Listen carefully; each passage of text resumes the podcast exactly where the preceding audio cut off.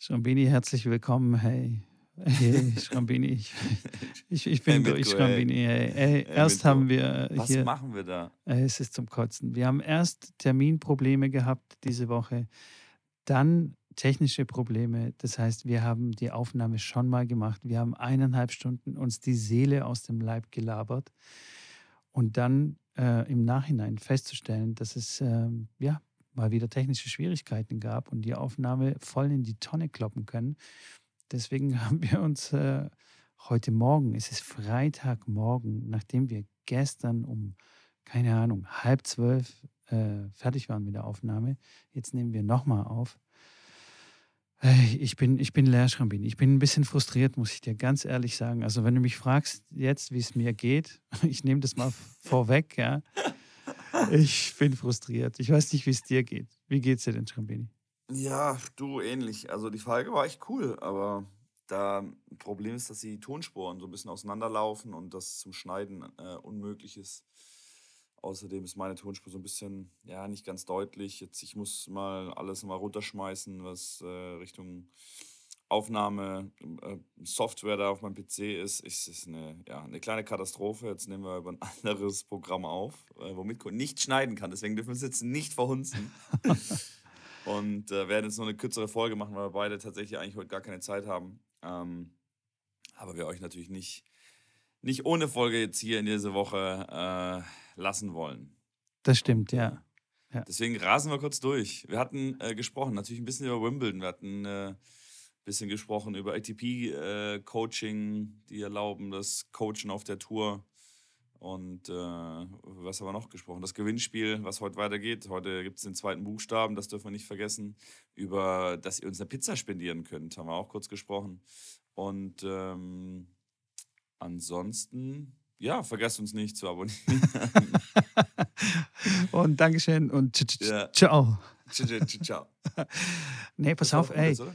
Thema Wimbledon. Ich habe heute so. Morgen zufällig noch ein bisschen was äh, gesehen auf Instagram. Und zwar hat der Yannick Schneider, m, der Podcast-Kollege und ähm, Journalist, hat geschrieben, dass einige Spieler sich wohl nicht testen würden. Also testen ist jetzt auf freiwilliger Basis sozusagen in Wimbledon. Und Ja. äh, einige Spieler verspüren wohl deutliche Symptome und äh, würden sich aber absichtlich nicht testen, damit sie ja ähm, einfach nicht das Turnier verlassen müssen, wenn es heißt, okay, es ist doch positiv. Und ähm, irgendwie finde ich das, also äh, ich kann die Spieler schon irgendwo verstehen. Auf der anderen Seite finde ich das bodenlos. Und auf, noch auf einer anderen Seite, also quasi auf der dritten Seite, Wie, wie viele Seiten hast Hey, du? ich habe so viele Seiten. Finde ich das auch ein bisschen, kannst du dich noch erinnern, noch vor einem halben Jahr, was es dann für ein äh, Aufsehen und was es für eine Aufruhr gab, als Djokovic dann gefangen gehalten wurde in Australien und so und nicht geimpft und tralala. Da war die Situation eine ganz andere und die Stimmung eine ganz andere. Und jetzt gefühlt juckt es kein Schwein, was wer wie wo schnupfen und testen und so weiter. Das finde ich dann so, also das, das Verhältnis stimmt irgendwie nicht, nicht so richtig. Und zu dem Zeitpunkt in Australian Open hieß es auch, ja gut, äh, Wimbledon wird wahrscheinlich auch nur Geimpfte und äh, ähm, oder? Also wenn ich mich da täusche. Und ich finde es jetzt irgendwie, ich weiß auch nicht. Äh, das verhältnismäßig ist es. Das passt ja, war es ein bisschen anders. Ich, ich glaube, die, die neue Variante ist jetzt nicht ganz so gravierend, was den schweren Verlauf angeht. Deswegen ist ja alles relativ entspannt mittlerweile. Äh, Djokovic, klar, das in Australien kannst du nicht vergleichen. Ich meine, wer da äh, lügt bei der Einreise, wer da seinen, seinen Test fälscht und so weiter und so fort. Ich glaube, das kann man nicht wirklich vergleichen, aber ich weiß, dass da äh, dass es schon natürlich ein bisschen härter kontrolliert rüberkam oder auch so war. Natürlich, es ist auch ein anderes Land, Australien war da natürlich mit den Einreisebeschränkungen sehr, sehr hart und es ist immer noch. Ähm, jetzt hier in Europa, ich sage, es ist äh, bei uns in Deutschland auch so, dass es schon relativ normal alles wieder geworden ist, außer im, im Bus und im Zug. Ähm, und da wird es auch nicht wirklich kontrolliert. Kannst da ja eigentlich äh, ohne Maske dich frei Ja. bewegen und Corona existiert quasi gar nicht mehr. Wenn einer Corona hat, dann, ja, dann machst du dir jetzt gar keine Sorgen mehr. Vor einem halben, dreiviertel Jahr oder vor einem Jahr hast du dir dann noch Sorgen gemacht, oh, hoffentlich wird es kein schwerer Verlauf und so weiter. Von daher, ja, aber ich sehe das genauso wie du. Also klar, wenn sich die Leute nicht testen lassen. Ich hatte, ich kenne auch einen Profispieler, der war auf einem äh, Preisgeldturnier in Schieß mich tot. Die haben eine, so eine Preisgeldserie organisiert und der ist halt hin, weil er halt Geld verdienen muss und will.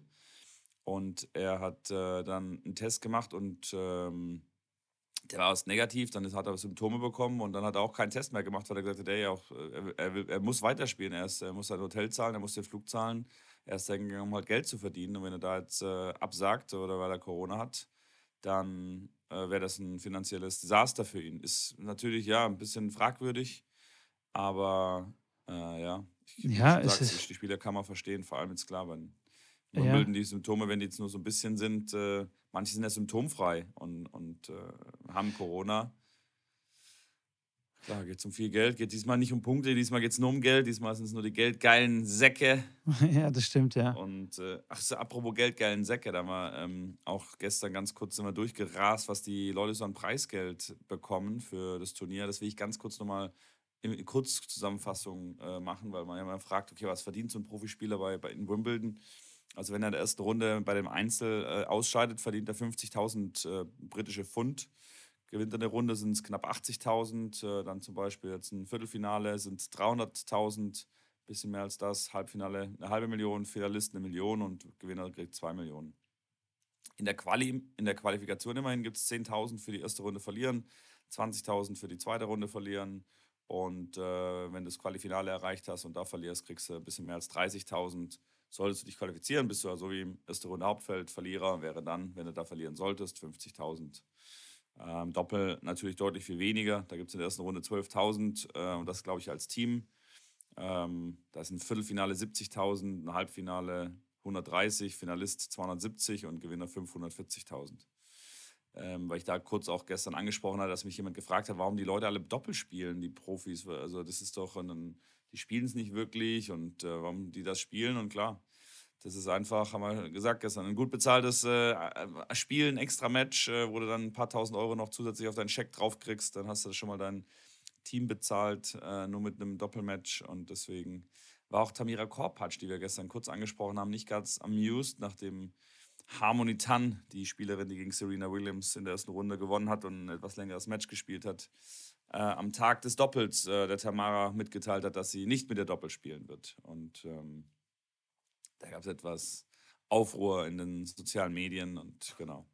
Da haben wir das eine oder andere Wort darüber verloren.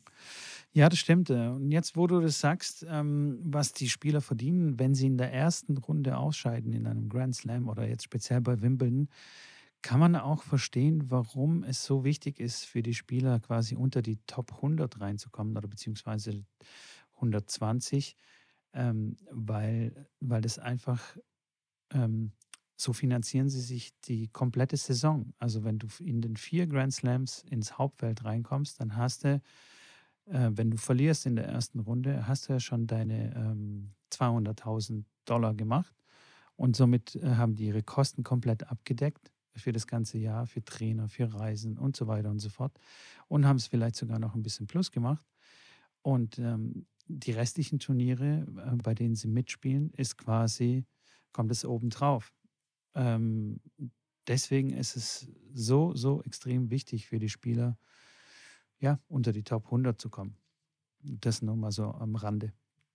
Ja, das stimmt. 100 äh, bei den Grand Slams der Cut, ja, jetzt klar, bei den in Wimbledon war der natürlich deutlich viel schlechter, weil die ganzen Russen und äh, Weißrussen nicht mitgespielt haben. Deswegen kam man dann auch ins Hauptfeld mit, weiß nicht, 115 oder sowas. Aber normal sind es äh, 104, die direkt ins Hauptfeld kommen. Dann kommen 16 Qualifikanten dazu, 8 Wildcards und so weiter. Ähm, das ist so, setzt sich dann das Hauptfeld zusammen.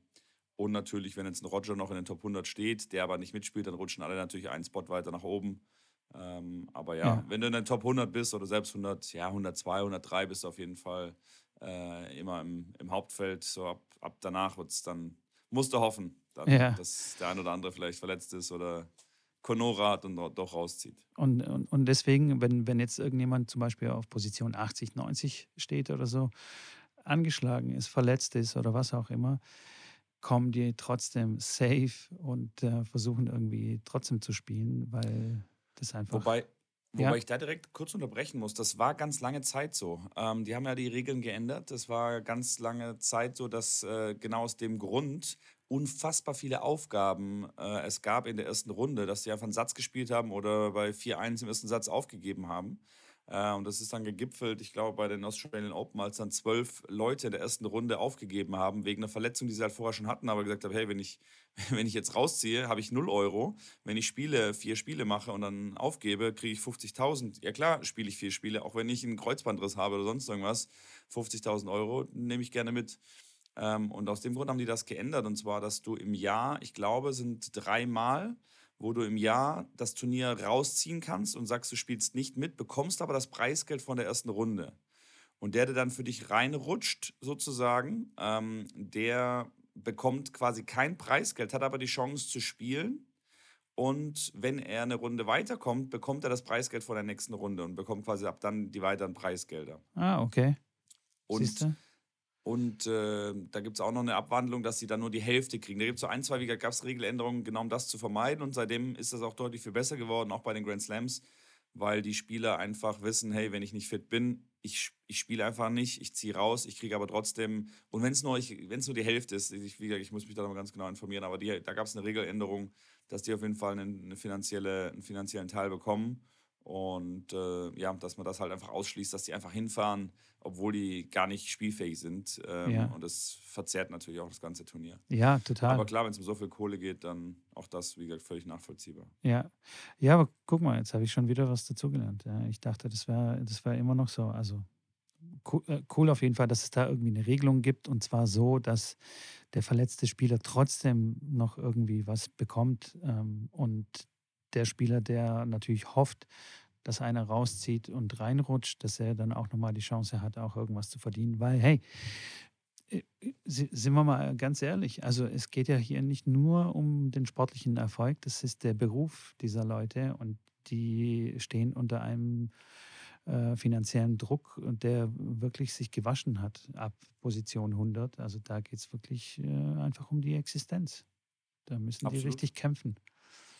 So ist es. Ja. Ähm, sehr gut, Schrambini. Du hattest vorhin noch ein Thema angesprochen. Ähm, ah, nee, sorry. sorry, sorry, sorry. Mir ist was eingefallen. Ähm, ich habe noch mal was gesehen. Und zwar haben sich zwei Ärzte ähm, zu Nadals Verletzungen geäußert. Und zwar, glaube ich, relativ kritisch. Ich, ich bin das nur überflogen. Die Information habe ich auch bei Janik Schneider, äh, den ich hier als Quelle quasi nennen möchte ähm, dass zwei renommierte Ärzte, äh, der eine hat gesagt, okay, irgendwie klingt es komisch, wenn man dieses Syndrom oder diese Krankheit hat am, am Fuß, dann äh, müsste es eigentlich auch am anderen Fuß sein. Also das, wenn das auftritt, diese Krankheit, dann ist es eigentlich beidfüßig sozusagen. Mhm. Also da scheint irgendwie nicht so richtig zu stimmen, irgendwas richtig zu, äh, oder halt äh, richtig zu sein. Und beim, Der zweite hat gemeint, okay, wenn, wenn, wenn er tatsächlich da irgendwelche Opiate sich in den Fuß hereinjagt, ähm, dass das gar nicht möglich wäre, ähm, dann tatsächlich zu spielen. Also der könnte dann vielleicht einen Satz spielen und danach würde gar nichts mehr gehen, so nach dem Motto. Okay. Aber hier, also absolut ohne Gewehr. Äh, ich möchte auch hier den Janik äh, freisprechen von, von jeglicher Gewehr. Also das ist äh, keine Ahnung ich weiß auch ich nicht, was noch, das für Ärzte sind. Und also ja, ich habe da einen Arzt mal gehört, der sich darüber ausgelassen hat, aber das wirst du jetzt auch 100 Ärzte finden, die das ja, sagen ja, und 100, die das andere sagen. Der hat das relativ simpel erklärt mit den Nerven, dass man einfach den Nerv ähm, dort äh, lahmlegen kann, der, der, der, der, die Schmerzen überträgt und äh, dass dann halt dieses Taubheitsgefühl entsteht, was Nadal auch beschrieben hat und äh, dass das ja jetzt die Verletzungen nicht schlimmer macht. Du blockierst einfach den Nerv, der dir den Schmerz ähm, verursacht. Mit, mit ins, Hirn, ins Hirn sendet sozusagen. Okay, okay. Ja, wie gesagt, äh, keine Ahnung. Genau. Ja. Aber auch interessant und spannend, äh, was, da so, was da so kursiert. Aber apropos Nadal, der hat jetzt auf jeden Fall in Wimbledon ein relativ gutes Draw, weil äh, die Mitfavoriten waren ja äh, Berrettini war da genannt, ein Hubert Hurkacz war da genannt, vielleicht ein Felix Auger-Aliassime so ein bisschen weiter weg ein Cilic, der unfassbare French Open gespielt hat und mit Aufschlag und Vorn sicherlich jetzt auch in Wimbledon gefährlich werden kann, könnte. Äh, ja, bumm, alle raus. Die Hälfte hat Corona, die andere Hälfte hat äh, früh verloren. Überraschend verloren, muss man ganz klar sagen. Ja. Und jetzt macht sich dann das untere Feld relativ weit auf. Ähm, da gibt es noch einen Kirgis und Tsitsipas, die, glaube ich, aber erst im Halbfinale auf Rafa äh, treffen können. Und äh, bin ich gespannt, äh, wie der Spaniockel sich da durchmogelt. Ähm, hat jetzt nicht überragend gespielt gegen Berankis, aber in vier gewonnen. Ähm, Djokovic oben macht seinen Job und das sieht so aus, dass es vielleicht auch wirklich ein Finale Djokovic gegen Nadal rausläuft. Und da Djokovic ja. ja keine US Open spielen darf oder relativ sicher nicht spielen wird, weil dort ist auf jeden Fall noch die Impfpflicht am Start und äh, er hat das nochmal versichert, auch jetzt vor ein paar Tagen, Wochen, dass er sich nicht impfen lassen wird oder will. Von daher wird es sein letztes Grand Slam dieses Jahr sein. Und äh, wenn er da äh, seinen Titel wieder verteidigen will, hat er jetzt die letzten drei Jahre gewonnen. Da bin ich, bin ich gespannt, ob das gegen Rafa im Finale auch funktioniert. Das wird ein heißes Match. Ja, das wird auf jeden Fall ein heißes Match. Aber die zwei Typen, die du noch genannt hast, die noch im, äh, dabei sind, Tsitsipas und Kyrgios, ähm, die können auch gefährlich werden. Und Kyrgios die spielen heute, spielen die heute, heute oder morgen spielen die gegeneinander. Das ja. wird dann auch ein. Das wird ein heißer Ritt. Das wird ein richtig heißer Ritt.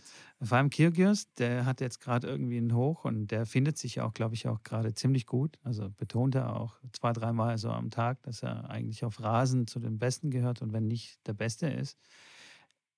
Zweifel Top 5 hat er gesagt, Top 5, Aber das, ja. das, das, das gebe ich ihm auch. Also, wenn alle Turniere auf Rasen wären, also ich meine, gegen Krajinovic, der sicherlich nicht so blind spielt, also hat er sich kurz warm geschossen, 6-2, 6-3, 6-1, jetzt die Runde gewonnen. Ich sage, jetzt spielt er gegen Pipi Pass, die spielen, glaube ich, morgen, soweit ich ja. weiß. Ähm, und da bin ich auf jeden Fall gespannt. Ja, bin ich auch sehr gespannt. Also natürlich ist der, also der Junge hat ultra Talent und ist auch mega cool und spielt auch sehr gut, aber äh, nichtsdestotrotz, ich hoffe, dass er nicht über sein Ego irgendwie stolpert oder über seinen, ne, über seinen hohen, ho hohen Flug irgendwie. Aber ja, was, was die können auch was reißen. Hey, ich weiß es nicht. Tsitsipas oder Kyrgios? Ach so, jetzt bei gespielt, den Zweien. Die haben ja gegen, in Halle ja schon gegeneinander gespielt. Das Ergebnis kennst du ja, weil du Halle ja auch wieder ganz stark verfolgt hast, nehme ich an. Ja, genau. Ja, ja. Geht das wieder genauso aus oder gibt es einen anderen Sieger wie in Halle? Nee, das geht genauso aus. Also Kyrgios wird gewinnen. stark. Ich, Ey, du, wusst, du wusstest, dass Hallo? gewinnt in Halle. Das ist ja stark. Sag mal, ich bin enttäuscht. Ich bin gerade schockiert. Ich bin wirklich schockiert. Naja. Ja, es war, äh, Tsitsipas hat den ersten 7-5 gewonnen und dann war es 6-2, 6-4 für Niki. Ja, ich glaube, dass Kyrgios diesmal gewinnt, aber hey, auf meine Vorhersagen ist wirklich absolut gar kein Verlass. Also, da Kennst, du das Head, kennst du das Head-to-Head von Kyrgios gegen Tsitsipas? Nee. Schätz mal. Ähm, Die haben dreimal gegeneinander gespielt. Dreimal? Okay. Mhm. Keine Ahnung. Ich glaube, die anderen zwei hat Tsitsipas gewonnen. Nee, 3 äh, zu 0 für Niki. Also ah, okay. zweimal 7-6 im dritten und okay. dann jetzt das Spiel in Halle. Also kann man quasi also. von Angstgegner reden. Ja, quasi, ja. Jetzt hat Tsitsipas noch nie gegen Kyrgios gewonnen. Okay, okay. Aber wie auch gestern angesprochen, jetzt wo ich gerade von Angstgegner spreche, John Isner hat zum ersten Mal gegen Andy Murray gewonnen. Die haben bisher Wahnsinn. achtmal gegeneinander gespielt und ich war auch schockiert, als ich gesehen habe, dass Andy Murray bisher acht, alle acht Vergleiche für sich entscheiden konnte. Jetzt das erste Mal hat äh, John Isner ihn geschlagen in vier. Andy ist raus und äh, okay. Isner. Hey, aber das spricht für, für Andys Return, weil wenn du achtmal gegen John Isner gewinnst, dann musst du einen ja, sensationellen Return haben, weil bei Absolut. dem Aufschlag, da, da schlägt es ein. Ja, du musst, du musst raten. Der äh, Yannick hat ja auch gegen ihn gespielt in Wimbledon.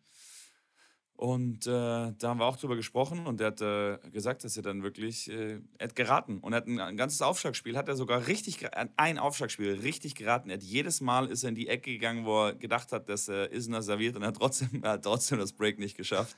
also das, ist äh, unglaublich, die, die Qualität meinte, das schlägt einfach nur ein. Auch selbst der zweite Aufschlag serviert er noch weit über 190, knapp 200 und der Winkel ist einfach, ähm, ja, nicht zu beschreiben, wie der Ball dann teilweise abspringt und ja, das der hat dann auch einen Kick und einen Slice, der hat verschiedene Slice-Varianten, Kick-Varianten, die dann anders abspringen und du kannst dich null einstellen. Das ist einfach nur ein Lotto-Spielen. Der Hubert Hurkacz hat ja auch gesagt, glaube ich, äh, er war es, dass er gesagt hat in Halle, dass er beim Aufschlag bei irgendeinem Spiel einfach raten musste und hat da einfach auf die Shotclock geschaut. Und wenn es eine gerade Zahl war, dann ist er auf die Vornseite, wenn es eine ungerade Zahl war, ist er auf die Rückhandseite. Einfach so irg irgendwas gesucht, wo er, wo er ähm, ja, raten kann. Und Ja. Das war im Aufschlag von, von Ali Azim, genau. Da hat er gegen Ali Azim gespielt. Nicht jeder verrät die Richtung, wo er aufschlagen äh, wird, wie Boris Becker mit seiner Zunge. Das Na? Ne? stimmt. Also, das stimmt. Naja, aber ähm, schade für Andy, dass er rausgeflogen ist, weil der meinte ja auch vor, vor Wimbledon hat er auch eine Aussage getroffen, dass er sich so fühlt, dass er noch äh, gewinnen kann. Also ein Grand Slam, vor allem speziell Wimbledon. Und dann fliegt er raus. Ist halt natürlich echt bitter. Manchmal denke ich mir, ey, lieber wirklich echt mal die Fresse halten in den Pressekonferenzen, also gerade zu Kirgis, Andy, keine Ahnung, also einfach was so äh, Vorhersagen für die eigene Leistung betrifft und, und dann einfach mal spielen, oder? Ich weiß nicht. Du, ich finde das ja confident. Ich finde das, find das, find das nicht schlecht. Ich finde, mir, mir fehlt das manchmal bei den, bei den jungen Spielern. Ich hatte es auch, glaube ich, schon mal hier angesprochen, dass die, die jungen, sehr, sehr guten Spieler, also ich rede jetzt von so 15 bis 19, dass die jungen Spieler in dem Alter, die richtig gut sind, alle oder sehr, sehr viele gleiche Charaktereigenschaften haben, nämlich mega von sich überzeugt, glauben, sie sind der absolut Beste, so ein bisschen in die Richtung arrogant, hochnäsig.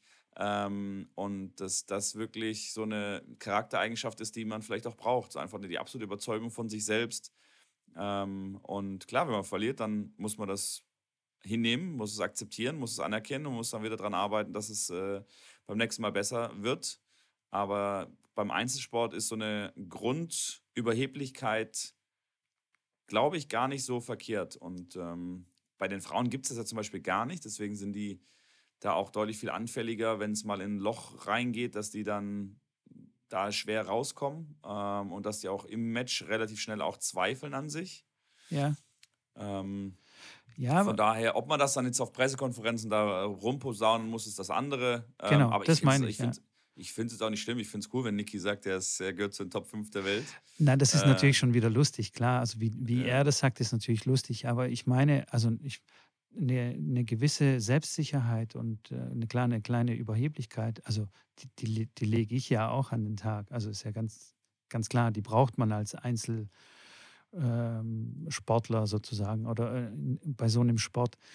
Und ähm, aber es tatsächlich so öffentlich bei einer Pressekonferenz dann zu sagen, ist vielleicht manchmal nicht so richtig glücklich. Klar, in meinem Umfeld bin ich schon sehr confident oder, die, oder meinem Gegner gegenüber oder was auch immer. Also weißt du, wie ich meine? Ja, ja, klar. Ähm, Aber ich kann auch noch erinnern, die Corey Goff wurde gefragt, da war die 15, glaube ich. Ich glaube, es war die Corey, war sie beim Grand Slam und hat ja. gefragt, wurde gefragt, ja, wie sie denn die Chancen sieht, jetzt für das erste Grand Slam, wie gesagt, mit 15 oder mit 16. Und dann sagte sie, glaube ich, auch, ähm, ja, dass sie, dass sie das Turnier gewinnen will, dass wenn sie zum Turnier äh, fährt, dass sie das gewinnen will und wenn sie den Gedanken nicht hat, dann braucht sie nicht zum Turnier fahren. 100 Prozent, ja. Ähm, Definitiv. Wo natürlich auch lächerlich war die Aussage, die wird äh, mit 15 den, den, Slam nicht gewinnen. Er hat ein WTA-Turnier gewonnen, stark, aber ein Slam ist was anderes und das wird sie nicht gewinnen. Trotzdem sagt sie, hey, ich komme hier, um das Ding zu gewinnen und äh, spiele Match für Match. Versuche jedes Match zu gewinnen und glaube auch daran, dass das möglich ist. Und ähm, Definitiv leicht in, die, in dieselbe Richtung. Klar, wenn du sagst, ey, ich bin der Geilste, ich gewinne eh alle und ich komme auch ins Halbfinale hier in Wimbledon, ist das eine kleine, ein bisschen andere Aussage. Aber ähm, ich glaube, so die, die, die Grund, Grundaussage ähm, oder die Grundeinstellung da sollte jeder Spieler im Endeffekt so haben. Die sollte man auf jeden Fall äh, haben und das, das, sollte die intrinsische Motivation sein. Nur ob man das tatsächlich so nach außen tragen muss, ist manchmal, äh, ja. wobei man das manchmal auch braucht, glaube ich, ähm, damit man dieses Commitment hat, also auch in die, in die Öffentlichkeit, damit man sich selbst ein bisschen mehr in die Verantwortung nimmt. Weißt du, was ich meine? Ja, das stimmt. Das ist so, wie wenn ich sage, okay, ich nehme jetzt ab und mache das mit mir im Stillen aus. Ähm, hat es eine ganz andere Wirkung, wie wenn ich das jetzt auf Instagram posaune und dann mich jeder fragt, und wie sieht es aus?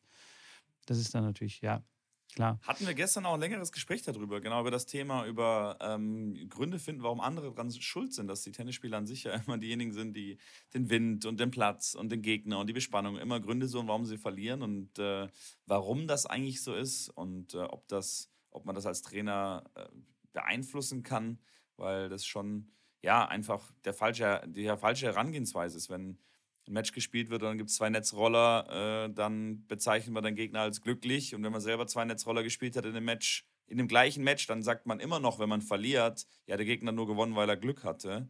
Ähm, völlig daneben eigentlich. Ähm, hatten wir da ein bisschen drüber gesprochen, haben versucht, eine Lösung dafür zu finden, die wir nicht wirklich gefunden haben.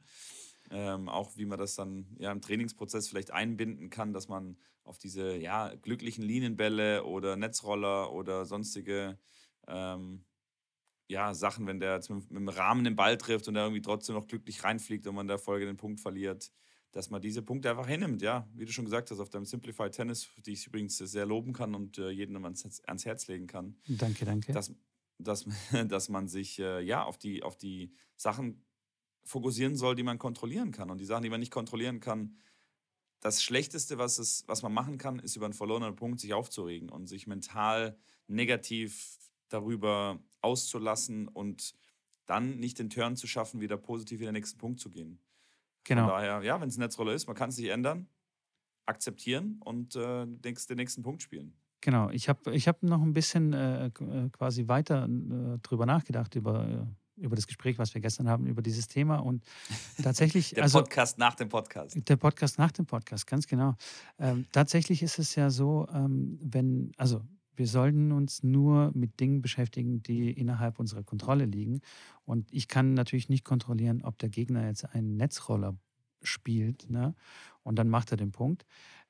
Das ist ganz klar. Ja? Da, mich darüber aufzuregen, ist, ist völliger Quatsch. Ähm, aber was ich machen kann, was innerhalb meiner Kontrolle ist, ist, äh, wie ich darauf reagiere. Also wie steuere ich meine Reaktion darüber. Und da können wir, äh, da können wir auf jeden Fall was machen. Wie du schon sagtest, okay, ähm, einfach abhaken, okay, hinnehmen und dann äh, sich auf den nächsten Punkt konzentrieren. Das ist, das ist das, was in unserer Kontrolle liegt. Und die meisten schmeißen dann aber den Schläger, beschimpfen dann auch teilweise den, äh, den Gegner, ähm, von wegen er würde nur ähm, Netzroller spielen oder Linienbälle spielen und solche Sachen.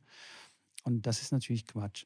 Auf der anderen Seite, wenn, wenn ich wenn ich einen Punkt verliere und das ist aber halt mein Fehler, dann kann ich mich sehr wohl darüber aufregen. Also wenn ich jetzt, keine Ahnung, irgendwas Grundsätzliches falsch gemacht habe, jetzt zum Beispiel, äh, was ich zu wenig in die Knie gegangen bin oder mich einfach nicht gut bewegt habe, dann kann man sich schon natürlich über sich aufregen und da kurz reflektieren und sagen, okay, hm, was doof. Ähm, und es dann und es dann ändern, weil es ja wieder innerhalb meiner Kontrolle liegt. Weil ja. der Fehler liegt ja bei mir. Und wenn einfach irgendwas Unvorhergesehenes passiert, was, was ich gar nicht beeinflussen kann, dann kann ich nur meine Reaktion darauf äh, quasi beeinflussen und kontrollieren. Genau. Nur, nur das dazu. Darf ich noch eine kleine Sache dazu sagen? Und zwar ja, finde ich da ganz wichtig, weil klar, jeder regt sich immer über Fehler auf. Für mich gibt es immer einen richtigen Fehler und einen falschen Fehler. Ähm, wenn ich zum Beispiel jetzt, ich mit meinen Spielern, ähm, dass ich sage, die sollen nach einem, einem, guten Ball lauern, auf dass der Gegner was Kurzes spielt und dann vielleicht auch ein Topspin-Wolle zu spielen, um näher ans Netz ranzugehen, einen Wolle abzuschließen zum Beispiel.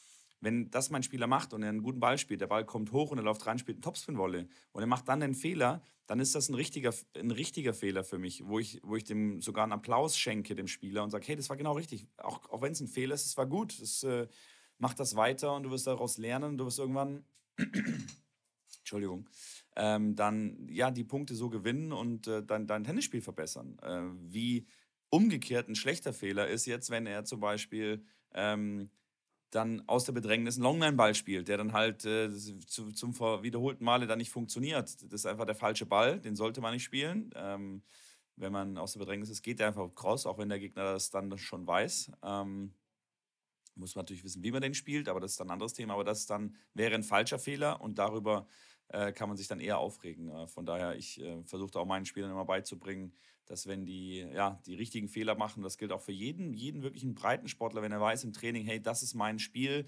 ich muss offensiv spielen, dann spiele ich am besten, dass wenn ich offensiv spiele im Match und das funktioniert nicht, dass ich mich trotzdem weiter bestärke, sage, ja, das ist richtig so, ähm, ich darf jetzt nicht in die, in die Defensive fallen und ein anderes Spiel spielen, weil das ist nicht mein Spiel und das kann ich nicht so gut ähm, und dass man sich so auch ein bisschen diesen, ja, diesen mentalen Druck nimmt, um einfach zu sagen, hey, ich mache das einfach im Match und wenn es nicht funktioniert, okay, dann habe ich es wenigstens versucht, aber ich, ich fange nicht an, plötzlich dann mein Spiel komplett umzu, umzustellen im Match oder zu ändern, ähm, was, was dann ja natürlich nicht funktioniert, weil das nicht sein oder unser A-Game ist. Ja. Wenn wir schon hier beim Räuspern sind und so weiter, ich warte mal ganz kurz bitte, ich ziehe mal meinen Hoodie aus, weil hier hat es 400 Grad im Studio. Ich mache so lange das Gewinnspiel. Dann kannst du dann Mach du mal, genau, alles klar. Wir haben ja ein, Gewinn, wir haben ein Gewinnspiel äh, gehabt und zwar für die äh, treuen Zuhörer, die regelmäßig zuhören. Und zwar haben wir jeden, jede Woche einen Buchstaben, den wir euch nennen. Und das ist dieses Mal der Buchstabe E wie Emil oder E wie einfach, hatten wir gestern auch. Ähm, äh, Hashtag keine Werbung, E wie einfach, für die Leute, die wissen, was es ist. Mitgewusst ist nicht. Und äh, genau, E ist der Buchstabe, schreibt den euch auf. Das ist der zweite Buchstabe des Gewinnspiels. Schreibt euch die Buchstaben, wie gesagt, alle hintereinander auf. Und auch wenn das nicht so viel Sinn macht, das Wort, und ihr denkt, hey, was ist denn das für ein komisches Wort? Das macht gar keinen Sinn. Macht ruhig weiter. Am Ende werden wir dann auflösen, warum das vielleicht auf den ersten Anschein keinen Sinn macht. Ähm, genau, wenn ihr den ersten Buchstaben nicht, nicht, nicht mehr habt, dann könnt ihr die Folge letzte, von letzter Woche nochmal anhören. Da haben wir dann auch, ähm, ich glaube, im ersten Drittel irgendwann mal mitgeteilt. Aber genau.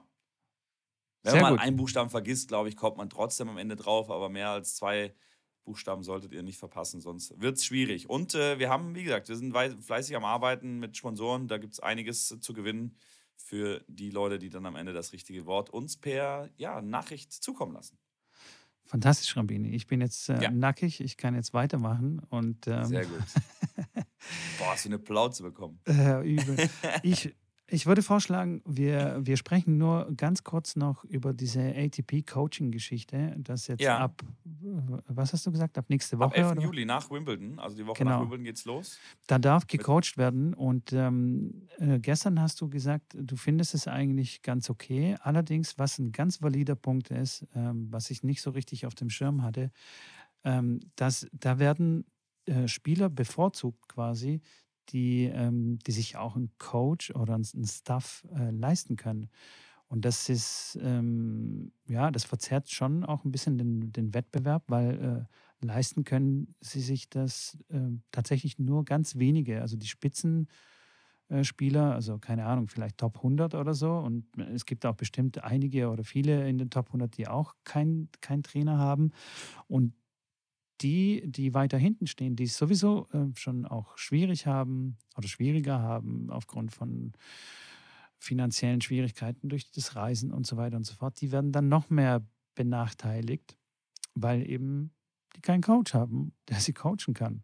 Die müssen sich dann irgendwie einen Mitspieler dann suchen, der dann äh, irgendwie als, äh, keine Ahnung, vielleicht muss man das irgendwie dann deklarieren, dass der zum Staff gehört und die sich dann gegenseitig dann vielleicht auch ein bisschen helfen. Ich weiß jetzt nicht, wie, das, inwiefern das äh, hilfreich dann sein wird, aber ja, ja ähm, das ist mir dann nochmal richtig klar geworden, dass das schon sehr, sehr schwierig sein wird. Wobei in den Top 100 sicherlich das so ist. Ich würde sagen, von den Top 100 haben mindestens 95 einen Trainer mit dabei. Ja. Ähm, da gibt es vielleicht ein paar wenige, die vielleicht gerade keinen Trainer haben, aber eher weil sie so in einer Übergangsphase sind, wo sie einen Trainer suchen. Ähm, der muss in der Box sitzen, der muss deklariert sein als sein Trainer, der muss eingegeben werden und der darf den dann coachen verbal, wenn er auf deiner Seite sich befindet. Ähm, und wenn er auf der anderen Seite des Platzes sich befindet, darfst du nicht verbal coachen, aber mit äh, Handzeichen darfst du ihn nonverbal, darfst du ihn coachen. Äh, natürlich nicht während des Ballwechsels, äh, ist ja klar. Und ähm, gibt es ein, zwei kleine, kleine Extra-Regeln, die man dann einhalten muss.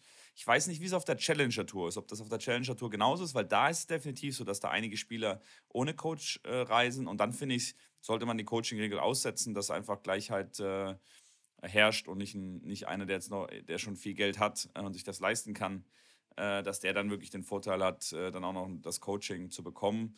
Wobei ich auch schon, schon gesagt habe, das ist eine Praktik, die wird äh, von dem ITF-Turnieren bis hoch zu den Grand Slams schon seit Jahren so durchgeführt es wird immer gecoacht und es wird immer äh, in das Klatschen und in das Anfeuern reingesprochen. Das sind keine, kleine Codewörter, die man natürlich dann mit seinem Spieler findet. Ähm, und dann hörst du das gar nicht raus, wenn ich dann klatsche, sage, ja, auf geht's, auf geht's, komm, spiel mir die Rückhand, sehr gut, weiter geht's. So. Und dann ist das für den Schiedsrichter absolut nicht nachvollziehbar. Ist das jetzt eine Anfeuerung oder nicht? Der muss dann eine Sprache sprechen. Äh, dann muss es auch noch genau hören. Und äh, dann gibt es meistens auch noch nicht mal direkt eine, eine Verwarnung, sondern erstmal eine, eine leichte Verwarnung, wo dem Spieler gesagt wird, hey Spieler, das ist jetzt ein bisschen zu viel von einem Coach, beim nächsten Mal gebe ich dir eine Warning. Wie gesagt, eine Warning kommt ja dann auch, auch immer mit einer Geldstrafe auf der, auf der ATP-Tour und der ITF, ja zumindest Grand Slam-Tour. Und aus dem Grund, äh, ja, war das eine Praktik, die schon ewig ähm, so ja, praktiziert wurde. Murat hat äh, gesagt, er findet es gut, dass es endlich äh, erlaubt ist.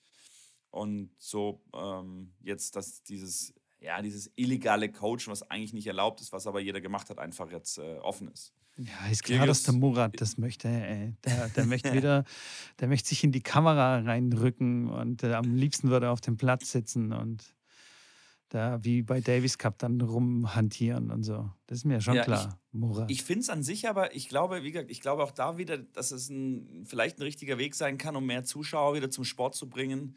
Ich hatte gestern auch die No-Let-Rule kurz angesprochen, dass man beim Aufschlag, wenn der Aufschlag auf die Netzkante geht und ins Feld geht, dass dann weitergespielt wird. Ich bin ein großer Fan davon weil ich jetzt gestern oder vorgestern auch wieder ein Match geschaut habe, wo der von fünf Aufschlägen dreimal die Netzkante trifft und dann immer wieder sich neue Bälle geben lässt und dann eine Minute oder anderthalb Minuten kein Punkt gespielt wurde.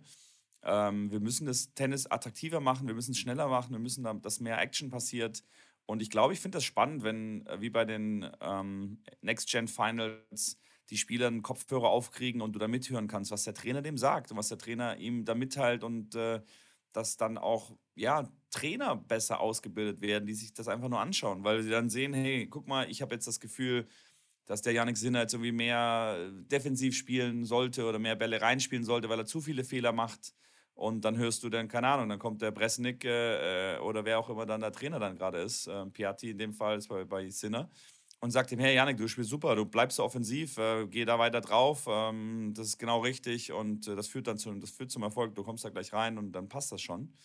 Und dann siehst du, wie der das umsetzt und dann funktioniert es oder funktioniert es nicht und dann kannst du deine Schlüsse daraus ziehen. Ich glaube, dass das für viele, für die Zuschauer interessanter ist und für jeden auch so ein bisschen wirklich ein, ja, ein Tennis Weiterentwicklungswert hat, wenn es dieses Wort Auf jeden gibt. Fall.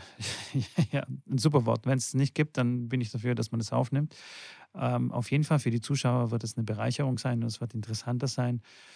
Ich äh, als nicht aktiver, nicht mehr aktiver Spieler würde, das würde mich ein bisschen stören, weil ich sehr gerne alleine aber auf dem Platz bin. Und doch, ja, sorry, denn? dass ich unterbreche, aber warum stört dich das? Weil beim Medenspiel sitzt jedes Mal bei dir wahrscheinlich einer auf der Bank und jedes Mal beim Gegner einer auf der Bank. Ja, aber die schicke ich weg. Also den vom Gegner natürlich, den kann ich nicht wegschicken, aber meine Mitspieler oder was auch immer, die schicke ich dann immer weg und sage halt die Klappe. Okay, aber wenn das jetzt ein Trainer von dir wäre, wenn das jetzt ein Trainer ist, der auch, Herren 55 trainiert, ähm, der dann auf der Bank sitzt. Dann sage ich auch, bitte geh raus jetzt hier. Ich weiß, was ich mache. Verschwind.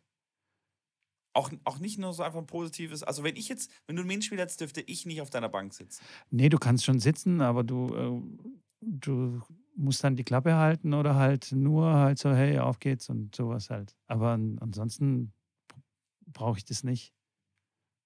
Also wirklich. Ja, okay, gibt es ja so Spiele, du, klar, absolut. Und ich, ich genieße da tatsächlich die, ähm, einfach die Entscheidungsfreiheit, einfach das zu machen, was, was ich denke und nicht mehr ständig da irgendjemand rein quasselt. vor allem gibt es auch Leute, ich kenne Leute, du bist am Führen und dann, und dann quatschen sie dir irgendwas rein, ja, mach mal das und jenes. Halt, halt die Klappe bitte.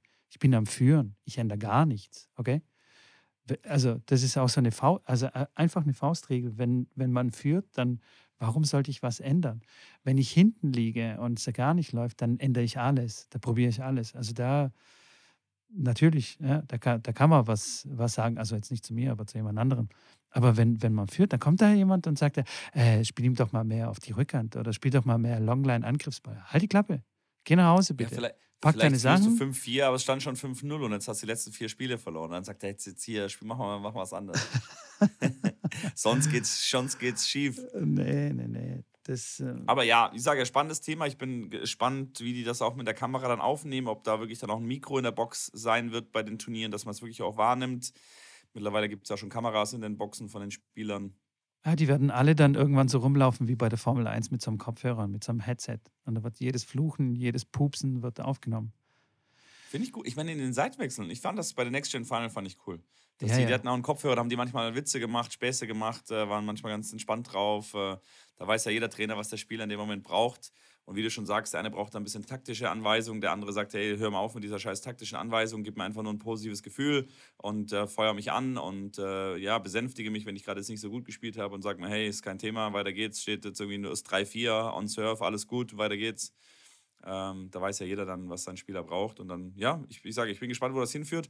Die machen das jetzt bis zum Ende des Jahres, um dann zu entscheiden, ob sie es dauerhaft einführen oder nicht, äh, weil sie auch Feedback erwarten von Medien, von Trainern, von Spielern und so weiter und werden dann Entscheidungen darüber treffen. Ja, bin sehr gespannt. Ja, also klar, definitiv würde ich auch gerne mal zuhören äh, bei Medvedev von seinem Coach, was die sich da so an den Kopf werfen, wie harmonisch es da geil. abläuft. Das ist natürlich das schon spannend. Aber wie gesagt, das aus Zuschauersicht als Spieler finde ich das. Äh, ja, aber mittlerweile ist, der Sport doch, ist der Sport doch für die Zuschauer. Der Sport wird doch selten, selten wirklich noch vermehrt für die Spieler verändert, sondern mehr wirklich für die TV-Medien, für die Medien, für die Zuschauer. Ja, ja, natürlich, ähm, klar. Das ist ja in jedem, ist ja in Fußball und im Beachvolleyball und wo nicht anders auch, ist es überall meist das Gleiche, weil das Geld nimmt irgendwann überhand und die haben dann so viel Macht, dass die dann sagen, hey, wir müssen das noch spannender machen. Und ich sage, ich bin ja der gleichen Meinung. Ich bin, also jede Regeländerung, die sie machen, sage ich erstmal geil, macht was, verändert irgendwas. Guck, guck dass ihr irgendwie so eine, macht das ein halbes Jahr und seht, wie es ankommt. Und dann entscheidet, was, was wir damit anfangen. Und deswegen, ich finde das, find das gut. Und da Next Gen äh, Finals, die haben ja dann viele Neuerungen gebracht mit, die Shot, mit Shot, Shotblock zum Beispiel. Das nächste ist, das, das wurde bei der ne-, Next Gen wurde das eingeführt, dass sie eine Shotblock haben ähm, die in meinen Augen noch deutlich viel zu wischiwaschi ist, weil der, der, der ähm, Schiedsrichter nach Ermessen die Uhr starten kann und dann auch nach Ermessen ein Warning geben kann. Für mich ist, wenn der Punkt vorbei ist, in dem Moment, wenn der Punkt vorbei ist, läuft die Uhr los. Und das hatten wir auch schon besprochen. Dann gibt halt drei Sekunden mehr, dann machen wir 28 Sekunden, aber die Uhr läuft. Und am Ende gibt es ein Signal. Und wenn bei dem Signal die Hand, äh, der Ball die Hand nicht verlassen hat, ist der, ist der Punkt äh, verloren. Wie beim Basketball. Dann kommt die Sirene und Pech. Da gibt es kein Ermessen. Und ähm, aber das ist auch eine Einführung von der Next Gen Finals, haben sie umgesetzt und finde ich, find ich gut, weil klar, ein Rafa muss sich jetzt echt ranhalten dann teilweise und sonst äh, war dem war noch mehr Ermessen, noch mehr Spielraum drin. Von daher, ja, ja. ich finde es gut. Änderungen sind gut, gut im ja. Tennis ähm, und ob die sich dann durchsetzen, sieht man dann. Wir werden es wir werden's sehen. Vielleicht schon, äh, schon bald. Ja, definitiv. Aber ich höre schon die Kritiker. Aber die Tradition, Janik, die Tradition. Man darf doch die ja, Tradition. Aber schau Sonst doch mal, ist ja kein schau, Tennis. Hast du dir mal angeschaut, wie, wie, egal bei welchem Turnier, die Zus guck dir einfach mal in die Zuschauerringe. Die ja, Tradition, 100%. Die, die, die, Tradition, die stirbt bald. Ja, ja, ja. Und dann hey, ist die Tradition, Stuttgart ist die Tradition leere, leere Ränge. Ja, ja. Stutt also da ist der Durchschnitt ist wirklich 60 Jahre alt. Ja, ja. Da, da war Stuttgart wirklich äh, frappierend, was so in den Rängen, also was da für Lücken da drin waren. Also es ist äh, ganz, ganz böse fand ich das. Mittendrin, ja. Mittendrin. Den Schnitt hast du jetzt nicht sonderlich runterge runterge runtergeholt. Kann man, kann man das so sagen? Hm, weiß nicht. Aber ich war ja auch nicht dort. Geschnitten. Ach so. Nein, ich war ja nicht dort. Nein, ich war. Ich habe es ja nur, ich habe es nur im Fernsehen gesehen. Und wenn sie dann so ein, mit der Kamera über die Tribüne halt schwenken und so, da waren extreme ja. Lücken. Also ganz, ganz schlimm. Sogar, ja, im, sogar im Endspiel. Naja. Die müssen was machen. Na gut, definitiv. Ich glaube. Ich glaube, wir haben so. Ach so, Challenge, ja. Äh, äh letztes kurzes Wort zu Challenge. Äh, ähm, äh, ich habe jetzt wenig Liegestützen gemacht, weil ich in meinem Garten hier so zwei Tonnen an Zement geschleppt habe, an Säcken und so weiter und habe es dann ausgelassen und bin so auf Mitko zugekommen und gesagt, ich will jetzt mal eine Challenge, wo wir uns dann am Ende des Monats messen können, wer die Challenge besser umgesetzt hat, dass wir einen Start zum Beispiel machen, jetzt bei den Liegestützen, dass wir am ersten Tag äh, so viele Liegestützen am Stück gemacht hätten, wie wir schaffen, um das Gleiche dann nochmal na nachzuholen am Ende des Monats, um dann zu sehen, wer hat ja, den größeren Fortschritt gemacht und dass wir da einen Wetteinsatz haben. Ähm, und deswegen werden wir nächsten Monat, ja, eine, eine kleine Denk-Challenge, beziehungsweise der nächste Monat ist ja schon heute, heute ist der 1. Juli. Herzlich willkommen. Wir werden da gleich nochmal drüber äh, äh, uns austauschen, wie die genau aussieht. Und äh, dann werden wir 30 Tage lang unser Hirn mal ein bisschen anstrengen und eine Challenge machen, wo wir uns jeden Tag 20, 30 Minuten mit unserem Hirn und mit unserer Denkfähigkeit auseinandersetzen müssen. So sieht's aus. Finde ich eine gute Sache. Machen wir auf jeden Fall. Ähm, wie gesagt, wir äh, machen das aus, wenn die Mikrofone aus sind. Ähm, und, Schrambini, wir dürfen. Willst du deinen Abspann machen? Komm, mach du deinen Abspann und diesmal rede ich dir nicht rein. Gestern habe ich dir so hart reingekrätscht. Ähm, deswegen will ich dich da nicht bremsen, weil bei mir ähm, drückt tatsächlich die Uhr auf den Zeiger oder wie man das auch sagt. Und wenn man das genau, nicht so die Uhr sagt, drückt auf den Zeiger, Leute. Siehste? Wer kennt's nicht? Sehr gut. Wer kennt's nicht? Aber drückt. wir haben noch was ganz Wichtiges vergessen, bevor wir mit, zum Abspann kommen. Haben wir in unserer Bio äh, auf Instagram, auf Tennisplausch, haben wir einen Link eingepflegt in der Beschreibung, wenn ihr da auf den Account drauf geht Da kann man draufgehen. Das ist eine, ähm, ja, eine Seite, wo man uns äh, eine Pizza spenden kann oder einen, äh, einen Hefeweizen. Da könnt ihr uns gerne äh, was zukommen lassen, wenn ihr sagt, ihr wollt einen Podcast unterstützen, dass wir uns äh, vielleicht mit den technischen Problemen bald nicht mehr auseinandersetzen müssen, weil wir uns vernünftige Aufnahmeprogramme leisten können. Weil das wird natürlich alles reinvestiert, entweder wirklich in eine Pizza, wenn Mitko und ich mal treffen, oder dann, wie gesagt, in irgendwas noch Vernünftigeres, dass wir noch weniger technische Probleme haben, wie wir sonst schon haben. Ähm, von daher geht mal auf den, äh, auf den Tennisplausch äh, Instagram-Link äh, und da könnt ihr jederzeit gerne uns was Kleines spenden und äh, wir können das auch verbinden. Wenn ihr dann eure Oma grüßen wollt im Podcast, dann äh, können wir da auch drüber sprechen.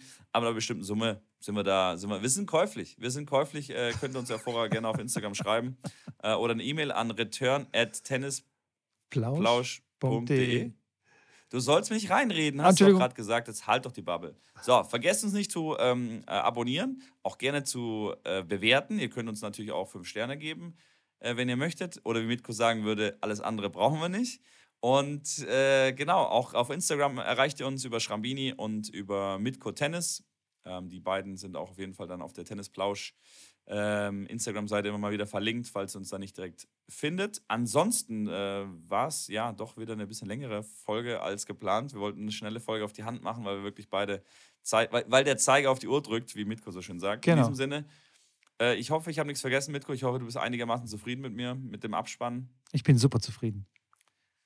Sehr gut. Dann würde ich sagen, äh, ein schönes Wochenende. Ich habe noch niemals im Podcast ein schönes Wochenende ja, gewünscht, aber irgendwann ist es immer das erste Mal. Ein schönes Wochenende euch. Äh, tut uns leid nochmal für die leichte Verspätung. Der nächste Podcast kommt auf jeden Fall aber am Mittwoch. Da setze ich mich für ein, dass wir Montag oder Dienstag aufnehmen.